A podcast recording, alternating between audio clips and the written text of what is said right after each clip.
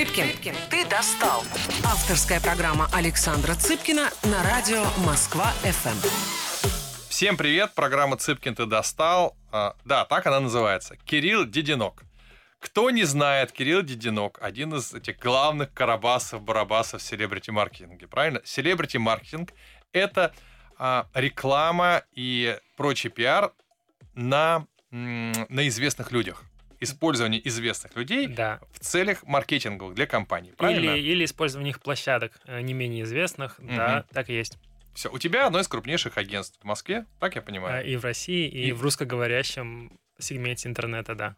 Докажи, какие, какие цифры можешь предъявить. А, Я сейчас уже никакие никому не предъявляю, потому что как только ты называешь себя номер один, сразу ФАС пишет тебе Да. письмо. А, Либо как только ты с какими-нибудь э, очень э, финансово заинтересованными журналистами обсуждаешь финансы, то сразу налоговая э, присылает тебе ссылку реально на эту статью, Мгм. И э, года 3-4 назад мы баловались пиаром и чудили как хотели, да, и вот это вот все называли красивыми словами, а сейчас очень скромно ходим на скромные подкасты. И, кстати, вот вчера, когда у нас была совместная съемка, я говорил, Цыпкин, ты достал. Я не знал, что я рекламирую вот это твое шоу. Да, ты рекламируешь шоу, да. Я давно мы с, с Кириллом друг друга достаем. Хорошо, а ты можешь называть, э, называть тех, с кем ты работаешь? Да, э, это в основном э, блогеры. Э, Кто? Можем говорить про детский сегмент. Это Катя Адушкина, это Влад Бумага, это Вики Шоу, о которых ты не знаешь, я надеюсь. Ты не поверишь, мне сегодня Поверю, подожди, пожалуйста. кто-то Э, спрашивал есть- про Влада Бумагу, кто-то из есть- благотворительности. Так. Ой, вообще неинтересно ему, к сожалению, поэтому нет. А, есть э, комики типа Импарком, Антон Шастун и, или Биберушвили. Ну, в общем, вот такие вот э, имена. Есть спортсмены, например, Никита Нагорный, Юра Постригай, это Мгм. олимпийцы, тоже очень влиятельные большие люди. И очень разные персоны, это порядка 50-60 персон. Кого-то мы можем показывать, кого-то мы не можем показывать. Я имею в виду, э, очень часто мы, как невидимый менеджмент для каких-то пафосных ребят, Мгм. работаем. А, Они как бы не могут говорить, что у них есть агентство, Мгм. но так или иначе нам это очень даже нравится. То есть вы берете известного человека, его площадки, начинаете управлять тем, что он там делает, дальше приводите ему рекламодателей, правильно я понимаю, и создаете вот эту некую такую медийную империю вокруг человека. А, Мы, наверное, ну да, нам делегируют какие-то функции, а, не обязательно нам передают площадки. Да, мы можем вести площадки, те, которые, например, сегодня или вчера были не очень приоритетны для артистов. И, кстати, когда вот случилось то, что случилось, и ушли некоторые иностранные соцсети, сами себя ограничили, либо были ограничены, то супер актуальными стали площадки, на которые большинство блогеров забивали. А мы, как э, бабушки и дедушки для Мгм. наших э, подопечных, мы их заставляли, вдохновляли, уговаривали вести все соцсети, поэтому они в целом не было какого-то для них сложного глобального переезда на новые площадки, они везде были представлены. Потому что вы и так вели. А, Потому что мы, да, либо вели, либо вдохновляли их вести, либо хотя бы дублировали контент из их основных площадок на второстепенные. А, Но еще также, а, ну, короче, для нас а, звезды это клиенты наши. То есть, по сути, они нам не принадлежат. И это вот главный момент, чем отличает менеджмент в нашем плане Мгм. от гипотетического понимания продюсирования, как обычно люди считают, что вот если ты работаешь с блогером, значит, он тебе принадлежит. Нет, э, к счастью. Вот, но также мы можем помогать по пиару, можем помогать по креативу, можем помогать по всяким юридическим, финансовым э, вопросам, вопросам маркировки и так далее и тому подобное. И особенно это хорошо для молодых ребят, потому что, а, они еще не особо э, знают, что такое финансовая грамотность, они не особо знакомы с законодательством, и они э, часто то влюбляются, то разочаровываются, то идут в депрессию.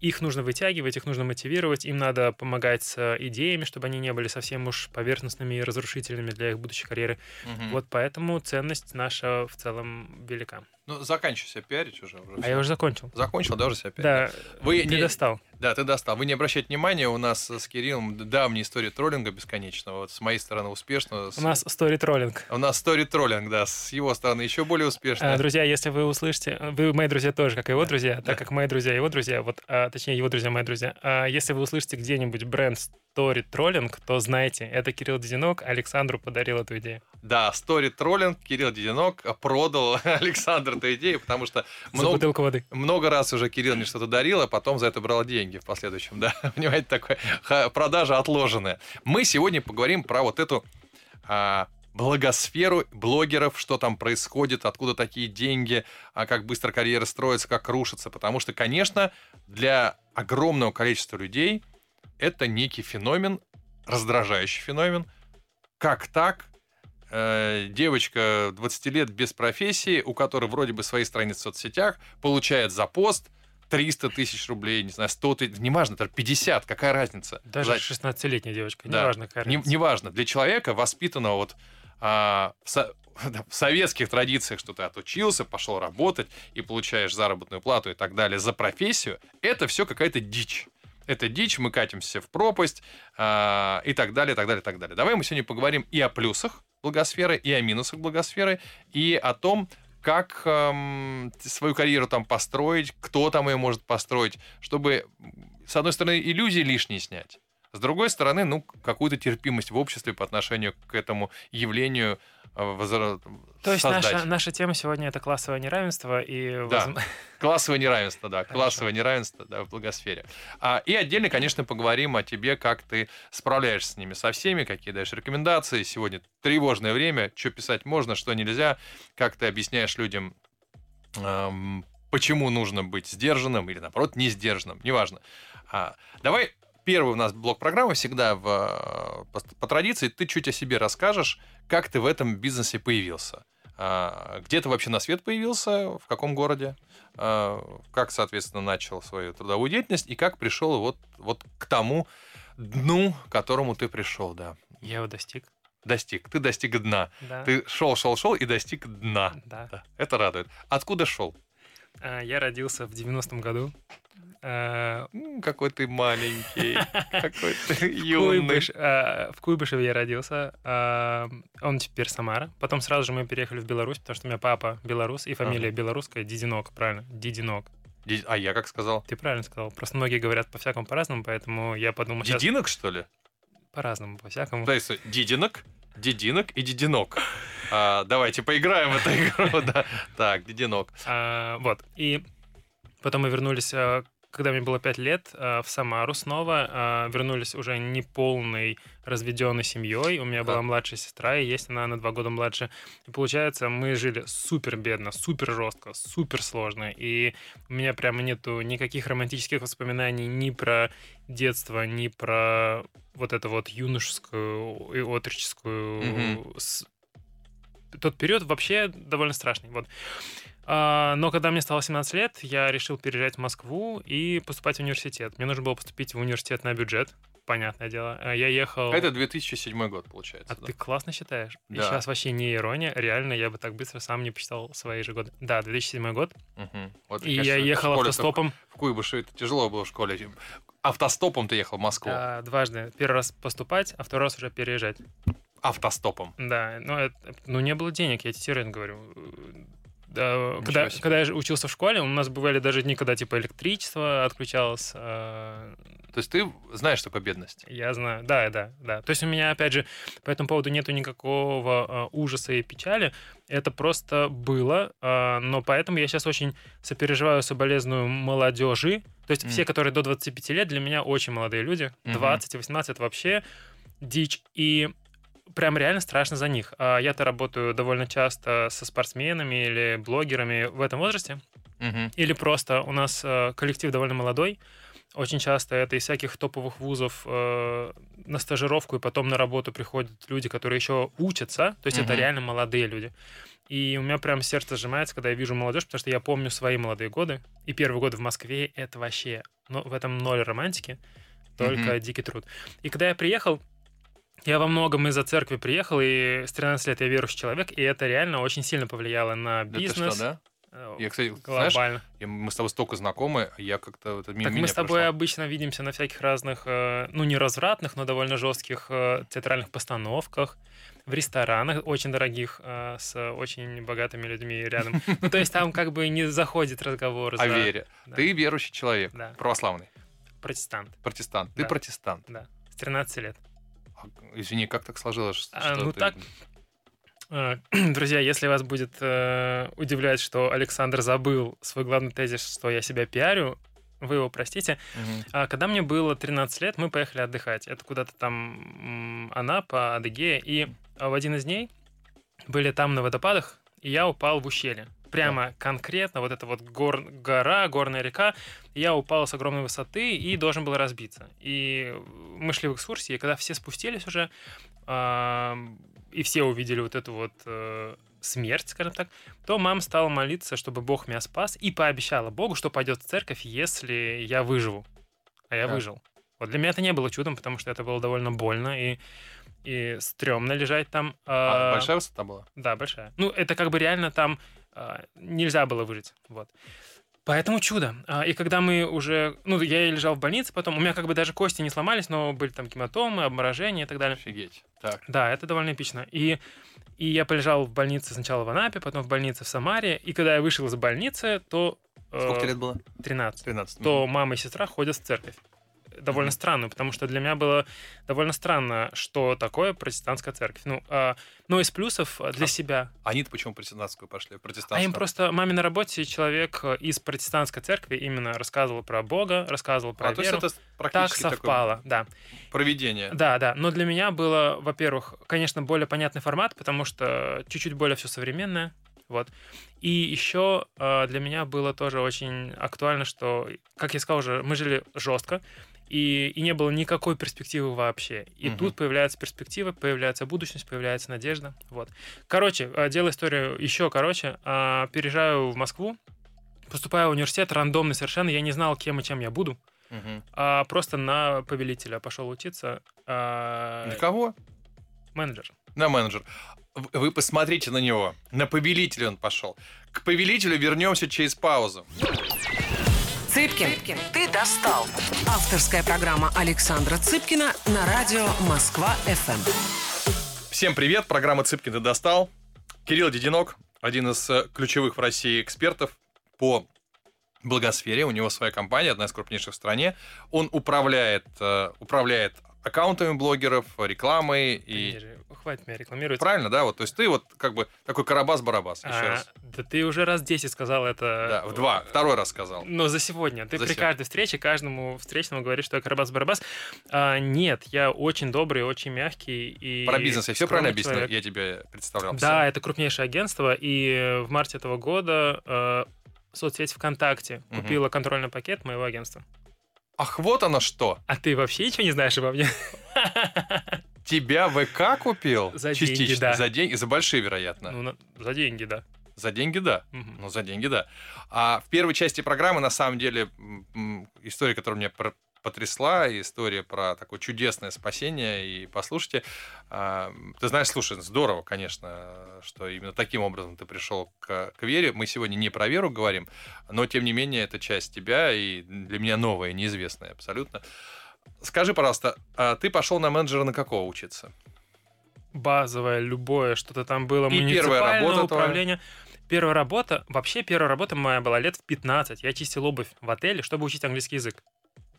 Вот ты знаешь, у каждого успешного моего товарища есть вот какие-то такие... Отвратительная история, да? Нет, ты знаешь, это маленькие подвиги. А, да, маленькие согласен. подвиги, потому что пойти чистить обувь, это нужно себя чуть-чуть сломать. Э, Это знаешь даже, почему было некомфортно? Не из-за самого акта чистки обуви на живом мужчине Мгм. при нем же, а, а потому что это никому особо не надо было, а мне нужно было зарабатывать. И я просто ждал, стоял ждал, когда-нибудь, чтобы кому-нибудь заблагорассудилось, скорее всего, это иностранец. А, раньше таких было много. а, В вот. гостинице это было, да? Да, в гостинице. Это было в гостинице только. И там как бы это нормально все вписывало. всё. Просто для логики Самары это немножко странно. Ты крут, ты крут, молодец. Хорошо. А, ну, да- давайте, чтобы сократить и побольше поговорить про благосферу, что там происходит сегодня. все-таки вот э, основные такие майлстоун, как ты пришел к ну, Всё. серьезному бизнесу. Основные. А, Переехал в Москву, завел соцсеть а, и начал фотографировать. А, Соцсеть моя первая была ВКонтакте. Так. Как это не символично. Потом остальные все соцсети, когда они появлялись, то есть когда появился Инстаграм, Запрещенный Инстаграм, да. Потом YouTube, потом Твиттер. И вот, а, начал я быть блогером в Твиттере. Мне стало интересно, почему некрасивые, полные, странные, незвездные люди вдруг набирают там подписчиков. Я начал с ними общаться, знакомиться. И тогда, если ты помнишь, 2010 год, 2009, да. тогда Твиттер был очень актуален. Конечно, я тоже начинал и, с него. Да, угу. и было много таких э, движук социальных, всяких разных развлекательных и неразвлекательных. И тогда я начал впервые соприкасаться с благосферой. Потом начал вести свои остальные соцсети, при том, что я знал, что не буду звездой, но мне было интересно понять, как оно работает. И я точно чувствовал, что надо в это все вникать. А, потом а, доучился в университете и сразу ушел в армию. Ты служил? Да, в войсках связи. Связист. Да. А-а-а. И я очень призывной даже. Угу. А, призывной связист. И получается, что э, из армии я вернулся, и пошел работать в рекламное агентство, потому что я понимал, что блогер, популярный или непопулярный, видит рынок только в одном проценте. То есть даже если он реально ведет все соцсети, и он весь такой востребованный и классный, а он не знает, что такое реклама, он не понимает, как э, этот рынок, весь digital вращается. А в целом digital очень сильно зависит от рекламы, и очень сильно он драйвится в своем развитии от рекламного бизнеса, mm-hmm. от финансов даже популярность блогеров, даже активность тех или иных площадок, это всегда продиктовано финансами. Угу. Начал работать там, это был Нектарин, два года проработал, ушел, потому Ты в Нектарине работал. Да. Я знаю, да, агентство, конечно. Да. Вот. И там я работал сначала в отделе пиар, учился с нуля писать письма, добиваться всяких разных телеканалов, радиостанций э, и СМИ в целом поддерживать наши проекты. Потом я перешел в отдел стратегически, придумывал концепции, э, потом стал все больше и больше заниматься блогерами. И ты не можешь просто так в конце рабочего дня взять и позаниматься блогерами. То есть собрать какое-нибудь предложение, придумать его, со всеми созвониться, mm-hmm. списаться, потому что ты должен быть в рынке ты должен быть с ними на связи, чтобы у тебя была хоть какая-то лояльность от них. А, и я понимал, что надо больше уделять этому внимания, но работать в трех отделах было сложно, поэтому я решил в итоге уйти. Меня через неделю владелец того же агентства вернул в другую свою компанию дочернюю, которая mm-hmm. занимается только блогерами и звездами. Там я уже на руководящей должности работал больше двух лет. Параллельно а, с Николаем Басковым ездил в туры. То есть мы с ним 55 концертов отработали. Я вел ему соцсети, снимал контент. Ага, да ты что? Да, mm-hmm. и, и посмотрел, как работает его команда. Это вообще просто нереально крутые люди и очень доброжелательные, и очень профессиональные. И видел, что вот на его примере примере, а, когда ты 20-25 лет каждый день э, пашешь, и ты mm. каждый день со всеми дружелюбен, то это тебе дает, конечно, нереальные э, ресурсы и нереальные победы. Ну, в общем, короче, это рабочая схема. Э, и также я заметил, что звезды очень травмированы, они очень странные, неадекватные, работают очень плохо. И я предположил, что если с молодого возраста а, заботиться о звездах, не насиловать их, не обманывать их, не воровать, не а, склонять их к каким-то там напиткам или всяким веществам и так далее, и так далее. Гипотетически, может быть, они будут дольше жить, и, может быть, тогда они будут менее вредные, менее травмированные, и, может быть, тогда а, они будут более какую-то позитивную нести концепцию, и mm-hmm. какое-то послание их будет сильно более адекватное, чем есть а, и было на тот момент. И это просто гипотеза, а потом так сложилось, что реально, как бы я не какой-то гениальный бизнесмен, так сложилось, что я стал э, предпринимателем. Открыл свой бизнес, да, и теперь да. вот у тебя, как ты говорил, более 50 человек звезд, с которыми ты работаешь. Ты, по сути дела, но самое главное, ты продаешь их рекламные интеграции. Да? да, это если очень упрощать, но по да, сути... если упростить да, совсем. но по сути а, бизнес немножко не в этом. Бизнес в том, что мы смогли построить супер крутой сервис для брендов. Учитывая, что бренды mm-hmm. сильно поменялись за последние два года, мы поговорим и акценты отдельно. поменялись, да, то и звезды поменялись очень сильно, и площадки поменялись mm-hmm. очень сильно, то как раз-таки то, что мы смогли построить команду и построить сервис, это нас уберегло, и это стало причиной для сделки с ВК. То есть угу. не блогеры, не клиенты, а именно ноу-хау и команда. Я понял. А, опять же, для самого обычного слушателя, для обывателя, приходит, не знаю, банк такой-то uh-huh. к тебе, uh-huh. один из, один из видов бизнеса, и говорит, слушайте, мы хотели бы, чтобы вот ваши подопечные написали о том, какие мы офигенные. Да. Мы Опять говорим, же, если очень упрощать. Очень упростить, да. если, да ты берешь деньги у банка и распределяешь между твоими подопечными. Да. Ты говоришь, ты пишешь там-то, ты пишешь там-то, ты пишешь там-то. Но для того, чтобы они правильно все писали, ты им выстраиваешь всю систему. Говорит, а завтра ты пишешь про свой завтрак. а послезавтра ты пишешь пост про кино, которое ты сходил, и так далее. То есть ты ему создаешь, по сути дела, вот это его медийное медийный канал, Мгм. и потом место в этом канале продаешь тем или иным брендом. Ну, типа того. Денежный поток так создается, правильно? А, ведь? да, да, да. И если я хочу развивать блогеров, и в частности, вот когда только мы пришли в эту историю, э, и стал я строить команду, то это было 6 лет назад, тогда вообще было плевать на подростков, тогда Мгм. вообще было плевать на молодежь, тогда не было тин-попа и музыки молодежной вообще в России. Это было так- таким не приоритетом, тогда даже не было мюзикля, это предшественник ТикТока. То есть все было иначе. И из-за этого пришлось создать свое агентство, из-за этого пришлось создать свой музыкальный лейбл, потому что ну, было невозможно диктовать приоритеты другим командам, кого издавать, кого не издавать. И поэтому пришлось пройти нереальный путь и стать, скажем так, предшественником каких-то моментов, а потом уже до этого доехал рынок, и потом уже люди с реальными ресурсами сверху спустились и начали делать какие-то вещи, которые мы делали менее заметно годами ранее. Хорошо, теперь давай про рынок поговорим. а, про рынок. Начнем с первого вот такого вопроса про в целом феномен благосферы. Я вот в начале, начале программы тебе говорил, безусловно, у большого количества людей вызывает недоумение, давай так мягко скажем, недоумение, когда очень молодой человек в благосфере, не обладающий профессией, обладающий аудиторией, которую он непонятно чем держит, кажется, получает за рекламный пост столько, сколько получает профессионал, серьезный профессионал рынка, любого. От За 20 месяцев работы.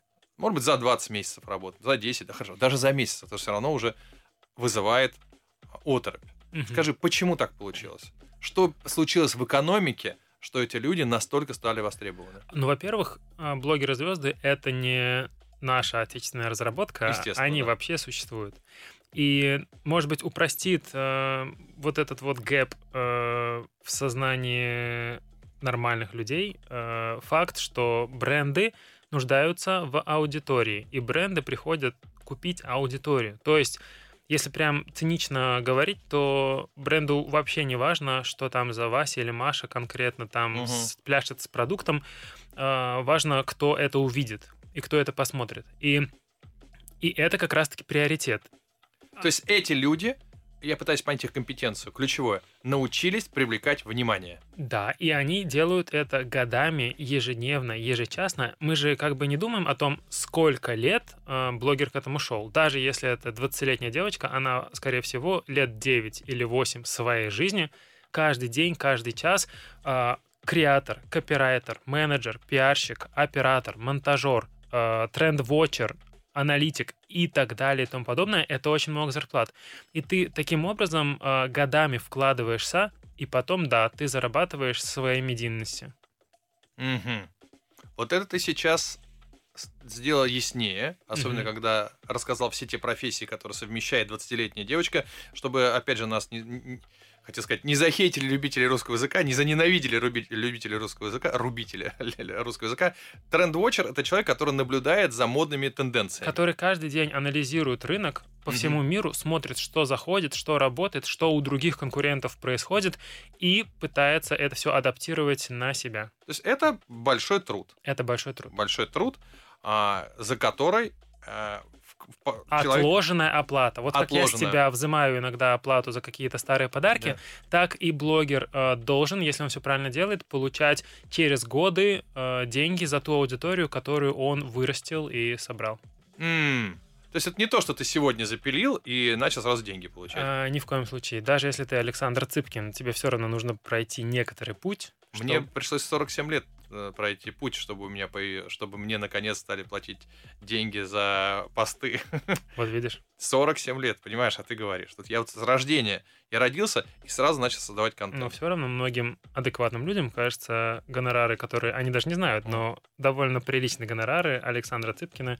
Ну за что? Ну за что думают они, Да. когда смотрят на его лицо? Согласен. На лицо тем более. На лицо. Так, друзья, к моему лицу мы вернемся через э, информационную или рекламную паузу.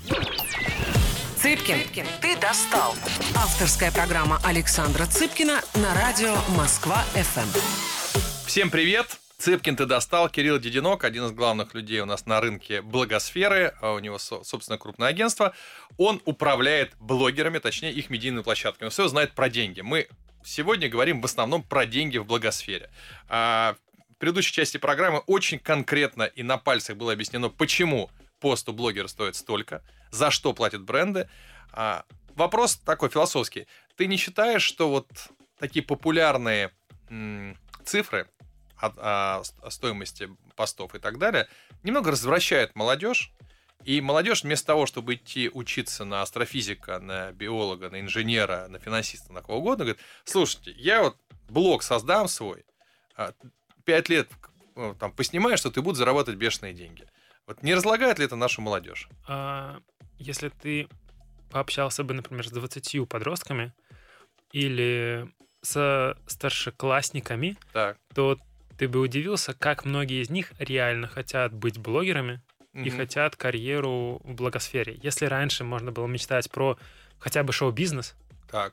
или про кино, или про театр, то сейчас все это сильно-сильно э, деградирует в сторону э, популярности в интернете. Но чем это обусловлено? Тем, что есть сотни тысяч э, позитивных примеров, которые, у которых получилось. Это не то же самое, как... Сотни тысяч? Я думаю, тысяча. Ну какие сотни тысяч? Сколько у нас? Ну, слушайте, у нас даже Цыпкиных человек 100 вообще в стране.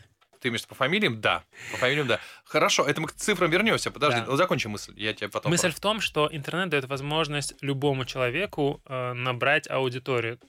Может быть, не получится, может быть, получится немножко, но шанс есть у каждого. Это не то же самое, как э, достичь одного из двух э, продюсеров на страну, который продюсирует э, 10 человек, потому что есть только два канала продвижения. Это один канал и другой канал. Мгм.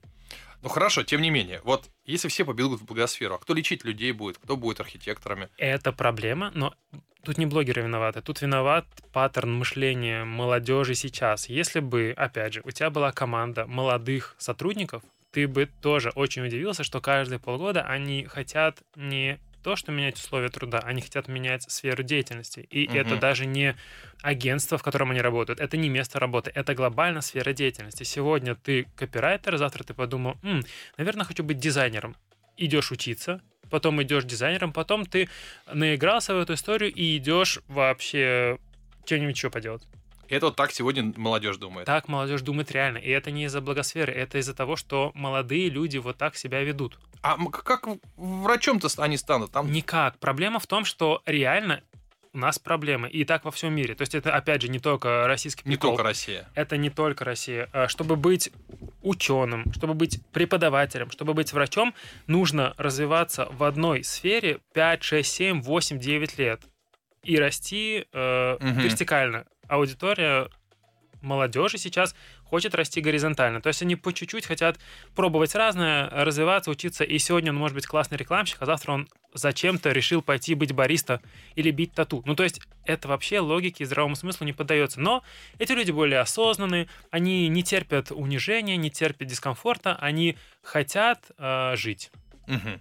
Ты мне не ответил на вопрос, кто будет оперировать, нас когда нам будет Никто. 60. Никто. Это проблема, да? Это проблема. А, надежда только на людей, которые конкретного характера, конкретного склада ума, и которые реально хотят быть усидчивыми. То есть не то, что вымерло это поколение, нет. Просто все сильно смещается к тому, что, а, все более доступно. То есть раньше социальный лифт был университет, армия, семья, Так. работа. И, соответственно, только так. Сейчас э, какое-то время назад, типа 3-4 года назад, социальный лифт э, был соцсети. Сейчас социальный лифт, ну, не определен. И все, кто как может, так зарабатывает. Ну, ведь я правильно понимаю, что с такими темпами через 15-20 лет будет колоссальный дефицит профессионалов, и они станут стоить на рынке дорого. Да. Нам э, же нужны будут врачи, архитекторы и так далее. Инженеры, да. А, Они сейчас становятся дороже. Они сейчас... э, Я был как-то на конференции с HR, всякими штуками.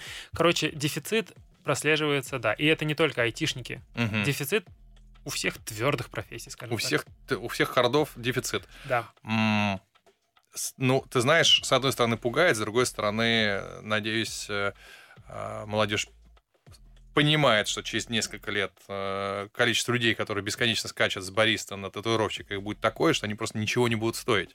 А, да, но это еще продиктовано тем, что сейчас и все последние годы человечек с 13 или с 14 лет может зарабатывать деньги. Он Мгм. может найти себе профессию в интернете, он может быть тем же самым дизайнером. И я знаю много примеров дизайнеров несовершеннолетних, которые делают для мировых артистов обложки.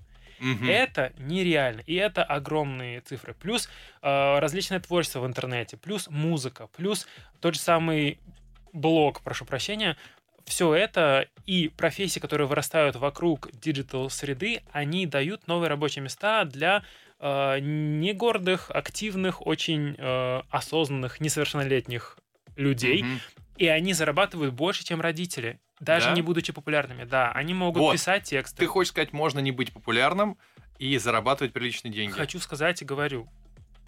Ты и знаешь- даже не обладать профессией. Э, Если ты знаешь, что такое звукорежиссер, а ты знаешь, Ну да. две картины. Э, Вернемся к моему церковному бэкграунду. Э, Первый человечек э, пошел в церковь, например, в 13 лет, и начал в 14 лет просто помогать таскать шнуры, протирать шнуры, э, двигать колонки и помогать настраивать э, технику каждый раз перед каждым богослужением. Потом ему доверяют немножко там рулить аппаратурой, э, немножко настраивать звук, он учится, он понимает, как это делает, и в 16 лет он уже может настраивать аппаратуру для концерта. Да. В 17 лет он очень известен в своем городе как крутой, недорогой звукорежиссер. В 18 лет у него есть уже куча клиентов, и он уже выбирает, с кем он работает, с кем он не работает, куда он идет, куда не идет, потому что у него есть опыт, у него есть связи, и у него есть классная репутация. Понятный путь. Так. Понятный. Сравним с адекватным человеком, который до 17 лет учился в школе и подумал, «М, интересно, наверное, я бы стал звукорежиссером. Так. Он идет в специализированный университет. И до 22 лет он учится там. Выходит из этого университета с образованием, без единого клиента и без понимания, как этих клиентов найти. И не зарабатывает на этом ничего. И, возможно, пойдет работать где-нибудь не по профессии. А тот человечек в регионе в 17 лет зарабатывает супер-супер много. Мгм. Окей, хорошо, да, понятный, понятный пример.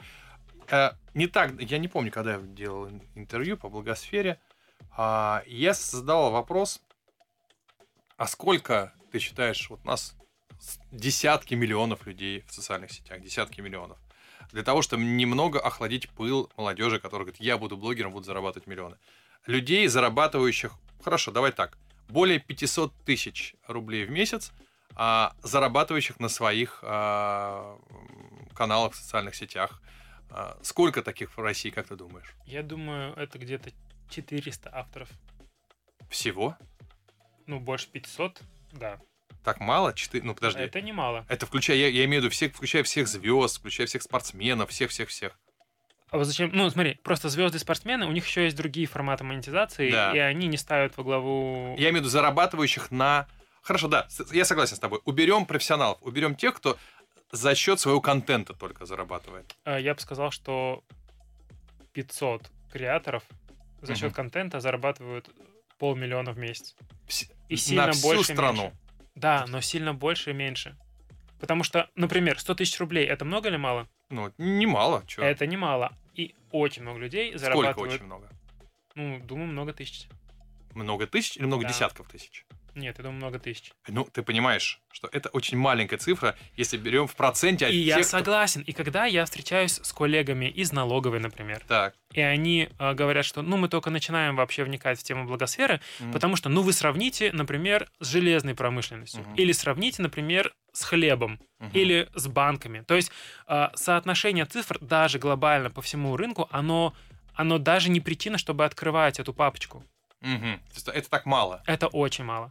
И, и уже не сравниваем с, инфо, с инфобизнесом, где крутятся сотни миллионов, э, не сравним. Опять же, мы с вами знаем про какие-то супер кейсы, вообще супер неадекватные, которые даже меня заставляют удивиться и поверить в чудо. Мгм. А, да, не сравниваю. Не сравним.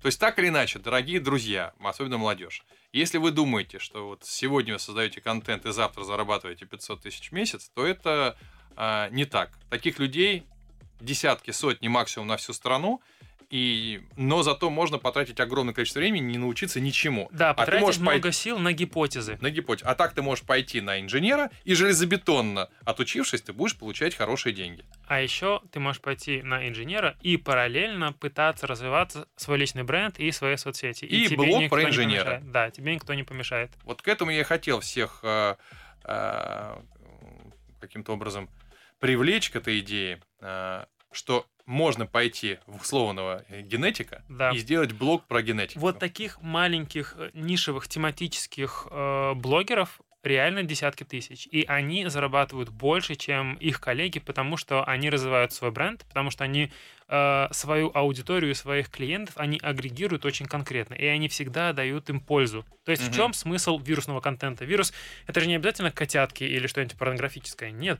Вирус — это то, что как вирус распространяется. То есть Мгм. когда люди передают это из уст в уста, условно. Мгм. И это может быть какой-то рекомендационный, полезный контент. Прошу прощения. Так это значит все правда, говорю. Ой, ты же верующий человек, ты не можешь в приметах на- находиться. А я шучу. А, хорошо, ладно, шутник нашелся. Тут тоже. Кто вообще говорит в приметах находиться? Да, в прим- в приметах находиться. Это, это специальный русский язык, да. Спасибо. Нахожусь в приметах. А ваше местонахождение в приметах? В приметах, да. Я, я в середине приметы нахожусь. Скажи, пожалуйста, на... я слышал, естественно, про вот, э, блогеров с очень высоким ценником за, за пост. Но правильно понимаю, что есть э, тысячи, а может быть десятки тысяч а, блогеров, у которых пост стоит 10 тысяч рублей, Да, 15-20. да, и не так много этих постов, да. И к ним можно обращаться. К ним можно обращаться, и в частности региональный бизнес, малый, средний Мгм. бизнес, он живет как раз-таки на таких амбассадорах, на таких Мгм. блогерах, с которыми они взаимодействуют. И это хорошо для рынка и для бизнеса. А еще один барьер, о котором важно сказать, когда вот молодежь повально мечтает быть блогерами, а, был реально огромный скачок 5-4-3 года назад, когда был очень развит, ну, сначала а, давал такую возможность Инстаграм запрещенный, потом YouTube давал такую Мгм. возможность, потом ТикТок. То есть ТикТок стал площадкой для быстрого старта, для быстрого Мгм. роста, и ты мог непонятно в каком селе сидеть, снимать э, ролики, их смотрели по всему миру, и у тебя были десятки миллионов подписчиков. Мгм. Это тебе не давало медийности, но зато иногда к тебе приходили бренды, особенно если ты как-то попадал в сообщество таких же блогеров, и условно рынок тебя замечал. Тогда ты, да, мог быстро расти, обмениваться аудиторией и иметь какие-то контракты. А, Ты точно заметил, что а, в пандемию, после пандемии а, СМИ и вообще классические медиа все очень повернулись в сторону тиктокеров. И это было прям А сейчас феноменально. Нету ТикТока вообще, Вообще нету всё. тиктокеров. Они перестали в один день быть актуальными. И это проблема, это катастрофа. То есть а, есть плюсы в этом, но так-то это больше нету этого феномена, как площадки, как социального В лифта. России? Да. А в мире? А в мире есть, конечно. В мире он всё в развивается, живет. Да, просто ТикТок себя сам ограничил на территории Российской Федерации. Все, я понял. Ребят, вернемся через паузу. Цыпкин, ты достал. Авторская программа Александра Цыпкина на радио Москва-ФМ. 3, 2, 1, поехали. Всем привет, Цыпкина достал, Кирилл Дединок, один из главных в России специалистов по благосфере, агентство, все дела, рулит блогерами, продает на миллионы, а может быть на десятки миллионов еще, и всю компанию, я так понимаю, частично продал в ВК. Мгм. Правильно? Весь его путь прекрасный можете прослушать в предыдущих частях программы. Говорили про деньги. Про деньги в благосфере. Особенно полезно послушать родителям и молодежи, что не все так воздушно и замечательно в благосфере, и что, конечно, неплохо бы нормальную профессию получить, э, помимо того, чтобы Она не повредит. она не повредит. Не повредит. А сейчас вернемся к, к тому, что происходит сегодня. Итак, запрещенный Инстаграм запретили, правильно я понимаю? Упали там охваты? А, да, конечно, упали охваты. Сильно? Да, Сильно. То да. есть уже не, не такая... 30, 40, 50, 60 процентов очень сильно упали охваты.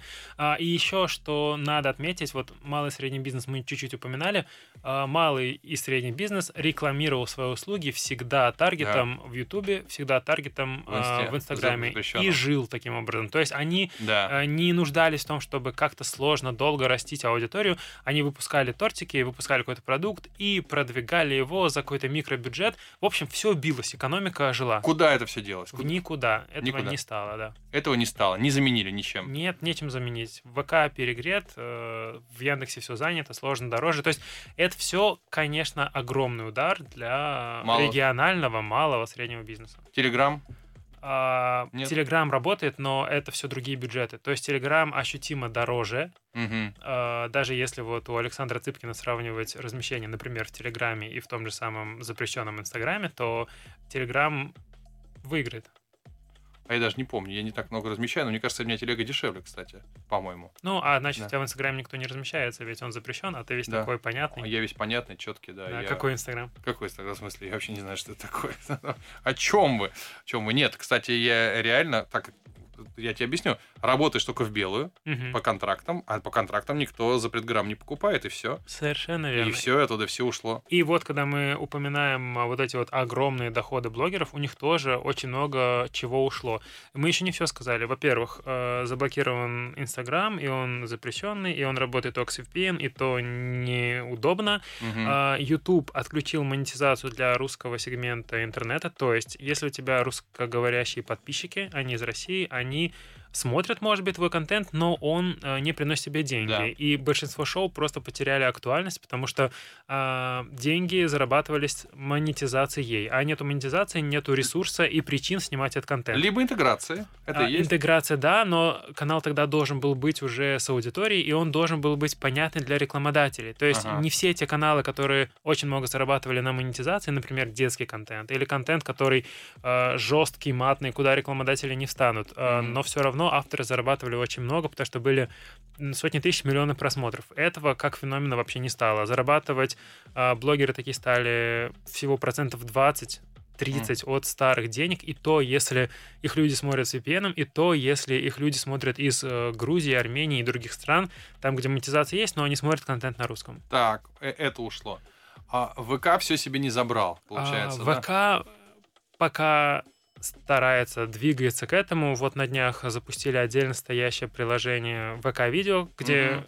креаторы из Ютуба потихонечку туда переезжают, но тоже это все только двигается как-то. Не быстро пока, не быстро. Очень не быстро. И из-за, опять же, политического контента TikTok ограничил себя в России. Мгм. Как это случилось? Э, Так как Китай и Россия вроде как друзья, мы очень сильно рассчитывали на TikTok, что он будет жить и здравствовать, потому что там была огромная часть рынка, там была Мгм. огромная часть бизнеса, и креаторы там были. И все тренды, которые появлялись в России, они были подсмотрены откуда-то оттуда. А сейчас, получается, нету социального лифта, нету площадки для зарабатывания денег, нету площадки, где ты берешь тренды и их еще как-то интерпретируешь на другие площадки. В общем, ограничений это дало очень много. Спрос-то есть, если раньше люди смотрели ТикТок, что они сегодня смотрят? А, Они пересматривают старые видео в ТикТоке, Так, они смотрят рилсы, и Рилсы. они еще смотрят клипы ВКонтакте. ага. Вертикальный формат. Ну, то есть люди продолжают смотреть, значит, туда Конечно. постепенно перетекут бренды, правильно? А, да, и это произойдет, когда если э, площадки будут, во-первых, удобные для рекламодателей, то есть будет вся нужная статистика, будет Мгм. э, понятная конверсия всех действий там, и когда э, у креаторов будет э, а возможность прославиться и стать более популярным на этой площадке, и б заработать. Мгм. Хорошо. Бренды куда пошли? Ах, Те, которые были в ТикТоке, в э, запрещенной инсте, куда они сиделись? Что-то в Ютубе, что-то в Телеграме, что-то во ВКонтакте и в Одноклассниках, и в Дзене. То есть везде по чуть-чуть. То есть бренды активно ищут свою аудиторию. И еще интересный факт. На рынке появилась еще сотня другая агентств типа нашего. А, Сотни. Да, и все большие сетевые агентства переориентировались во многом на инструмент селебрити-маркетинга, потому что отрубился таргет и отрубился контекст, и классические форматы продвижения, когда миллиарды денег сгружались на промо через YouTube, на промо через Instagram, на промо через Google, этого просто нет. И потому что этого нет, э, все пытаются делать э, хоть что-нибудь, что работают. Звезды-блогеры до сих пор работают. Работают. Да. Звезды именно работают. Да, то есть это не сравнится по конверсии, по э, деньгам с классическими форматами продвижения, но as it is.